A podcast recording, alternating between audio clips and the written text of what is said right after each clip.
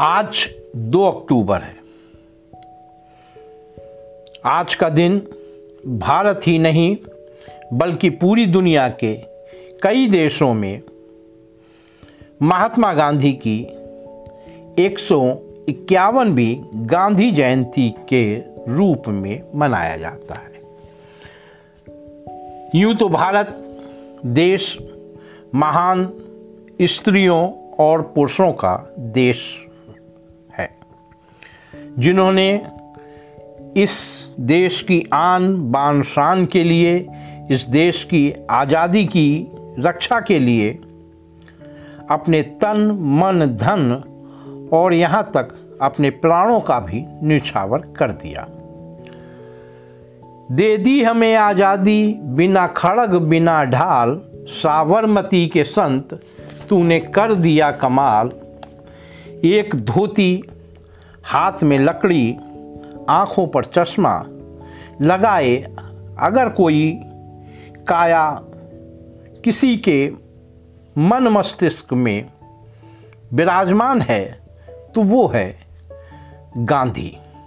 गांधी की ये छवि हर भारतवासी के दिल में आज भी बनी हुई है। दुनिया के करोड़ों लोगों के दिलों पर राज करने वाले महात्मा गांधी जिन्हें सब प्यार से बापू भी कहते थे, कि मोहनदास करमचंद से राष्ट्रपिता बनने की यात्रा कम दिलचस्प नहीं है। आइए इस यात्रा में मैं आपको साथ लेकर के चलता हूँ। दो अक्टूबर सन अठारह को गुजरात के पोरबंदर में पिता करमचंद गांधी और माता पुतलीबाई के परिवार में जन्मे मोहनदास का पूरा नाम मोहनदास करमचंद गांधी था। उनकी पत्नी का नाम कस्तूरबा गांधी था, जिन्हें वो प्यार से बा कहते थे। अपनी मैट्रिक तक की प्रारंभिक परीक्षा पूरी करने के बाद गांधी जी इंग्लैंड वकालत पढ़ने गए। इंग्लैंड में वकालत के दौरान ही उनको एक मुकदमे के सिलसिले में दक्षिण अफ्रीका जाना पड़ा। दक्षिण अफ्रीका में भारतीयों की जिन्हें अश्वेत नागरिक के रूप में वहाँ पहचाना जाता था। उनकी दशा देखकर उनका दिल दुखी हो गया और उन्होंने वहाँ के भारतीयों की दशा सुधारने और अफ्रीकी सरकार की रंगभेदी नीति के विरुद्ध अहिंसा परमो धर्मा के सिद्धांत को अपनाते हुए अफ्रीकी सरकार के विरुद्ध भारतीयों के के ऊपर किए जा रहे अन्यायपूर्ण व्यवहार का विरोध किया और अहिंसा का रास्ता अपनाते हुए सत्याग्रह आंदोलन छेड़ दिया। हरजनों के बीच जाकर के उन्होंने मलिन बस्तियों की सफ़ाई की और वहाँ के भारतीयों का दिल जीता। उनके लगातार प्रयासों के बाद अफ्रीकी सरकार को भारतीयों के लिए और अधिक आज़ादी देने के लिए विवश होना पड़ा। अपने हाथों से मैला उठाने तक का काम महात्मा गांधी ने दक्षिण अफ्रीका में किया। रविंद्रनाथ टैगोर द्वारा इस पर उनको महात्मा की उपाधि से अलंकृत भी किया गया।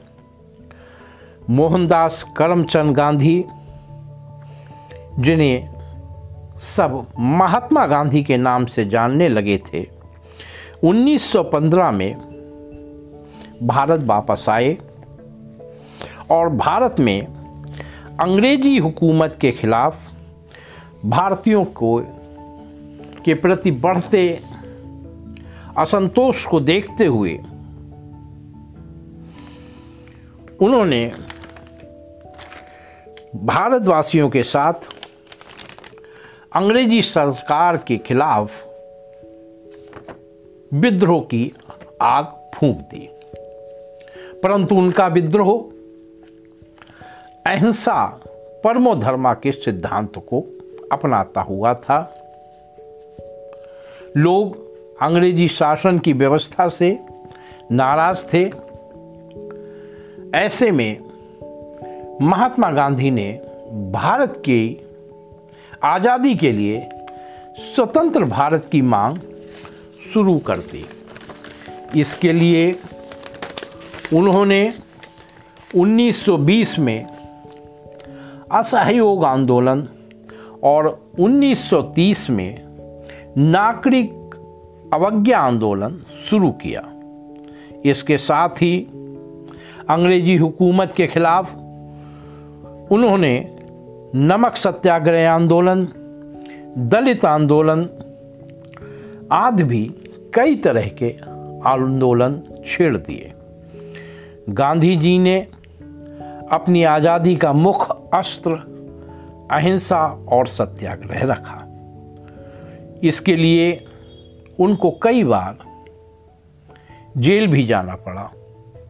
लाठियाँ खानी पड़ी, परंतु उन्होंने या उनके अनुयायियों ने कभी हिंसा का रास्ता नहीं अपनाया।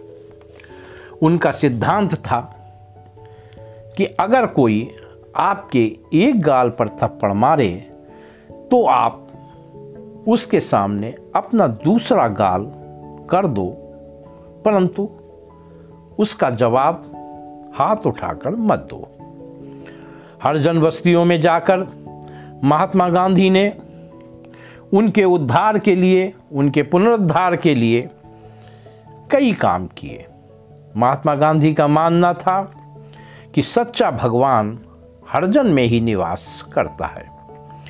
धीरे धीरे गांधी जी के स्वतंत्रता आंदोलन से भारत की सभी जातियाँ और धर्मों के लोग जुड़ने लगे और उनके पीछे चलने के लिए तैयार हो गए।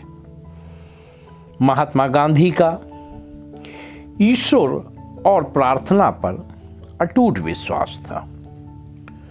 उनकी व्यक्तिगत मान्यता थी कि प्रार्थना के द्वारा हम अपने जीवन में आने वाली सभी कठिनाइयों का हिम्मत से सामना कर सकते हैं। मूर्त पूजा में उनका यकीन था, लेकिन वो अंधविश्वास और पाखंड के खिलाफ थे। गांधी जी ने जीवन पर्यंत सत्य को सबसे ऊँचा दर्जा दिया। उन्होंने आज़ादी की लड़ाई के दौरान विदेशी कपड़ों की होली भी जलाई और खादी व स्वदेशी को अपनाने पर ज़ोर भी दिया। गांधी जी को अंग्रेज़ों के खिलाफ 1900 भारत में भारत छोड़ो आंदोलन का असर ये हुआ कि ब्रिटिश सरकार को भारत को स्वतंत्र करने के लिए विवश होना पड़ा और अंत में अपने सत्य और अहिंसा के मार्ग पर चलते हुए 15 अगस्त 1947 को भारत अपनी 100 वर्षों की गुलामी के बाद आज़ाद हो गया। आज़ादी के समय मोहम्मद अली जिन्ना द्वारा मुसलमानों के लिए अलग देश की मांग से भारत और पाकिस्तान के बंटवारे से गांधी जी के हृदय को बहुत पीड़ा हुई। इसीलिए वो नई दिल्ली में लाल किले के पहले संबोधन के समय 15 अगस्त 1947 की आज़ादी के जश्न में शामिल भी नहीं हुए थे। गांधी जी के अहिंसा परमो धर्मा के सिद्धांत का हमारे यहाँ के कुछ आज़ादी के परवानों ने विरोध किया और इसी असहमति के उन्माद ने 30 जनवरी 1948 को जब गांधी जी बिरला मंदिर से प्रार्थना सभा की ओर जा रहे थे तो एक मराठे हिंदू नाथुराम गोडसे ने उन पर तीन गोलियाँ दाग दी। और बापू राम राम कहते हुए नीचे गिर गए। और इस तरह अहिंसा के पुजारी का आखिर हिंसा की बलि चढ़ जाना पड़ा। और ये अहिंसा का पुजारी हमेशा के लिए, सदा के लिए सो गया। आज जब पूरा विश्व हिंसा, आतंकवाद, आर्थिक मंदी, भूख, बेरोजगारी और नफरत जैसे तमाम हालात में उलझता जा रहा है। वैसे वैसे दुनिया को न केवल गांधी के दर्शन याद आ रहे हैं, बल्कि गांधी दर्शन को आत्मसात करने की आवश्यकता भी बड़ी शिद्दत से महसूस हो रही है। इसे विडंबना ही कहा जाएगा। कि जिस गांधी ने 32 वर्षों तक आज़ादी की लड़ाई लड़ी लेकिन आज़ाद भारत में वे केवल एक सौ अड़सठ दिन ही जीवित रह सके।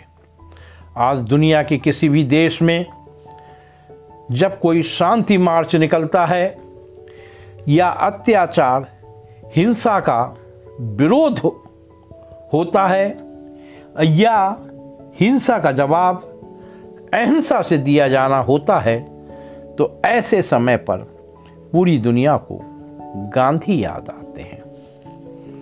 महात्मा गांधी हमारे राष्ट्रपिता के रूप में सदैव अमर रहेंगे।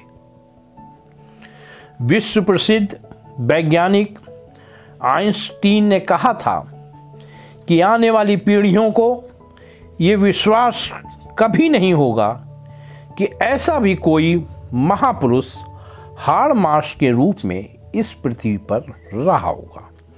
आइंस्टीन ही नहीं, Nelson Mandela, Martin Luther King, Rabindranath Tagore, Barack Obama, George Bernard Shaw, Dalai Lama जैसे कई दार्शनिकों और विचारकों ने महात्मा गांधी के को के गांधी दर्शन को अपनाया और गांधी दर्शन को आत्मसात करने की सलाह दी।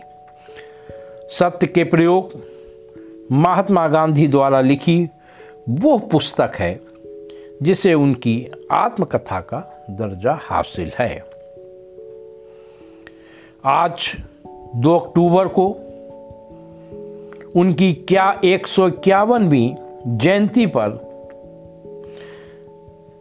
सत सत नमन करते हुए हम इतना ज़रूर कहेंगे कि विश्व आज जिस विनाश के ज्वालामुखी पर खड़ा है, उससे केवल गांधी दर्शन, गांधी के बताए रास्ते से ही बचा जा सकता है। आज मानव के सभी दुखों को दूर करने की एकमात्र रामबाण औषधि गांधीवाद है। रघुपति राघव राजा राम पतित के पावन सीताराम, ईश्वर अल्लाह तेरो नाम, सबको सन्मति दे भगवान। ये बापू की प्रार्थना थी, जो सदैव बापू गाया करते थे। इसी प्रार्थना के साथ पूज्य बापू को सत सत नमन। बापू, तुम हमेशा ज़िंदा रहोगे। महात्मा गांधी जिंदाबाद। आज आपको इन्हीं शब्दों के साथ मैं राजेंद्र जौहरी, गांधी जयंती की बहुत बहुत बधाइयाँ देता हूँ। जय हिंद।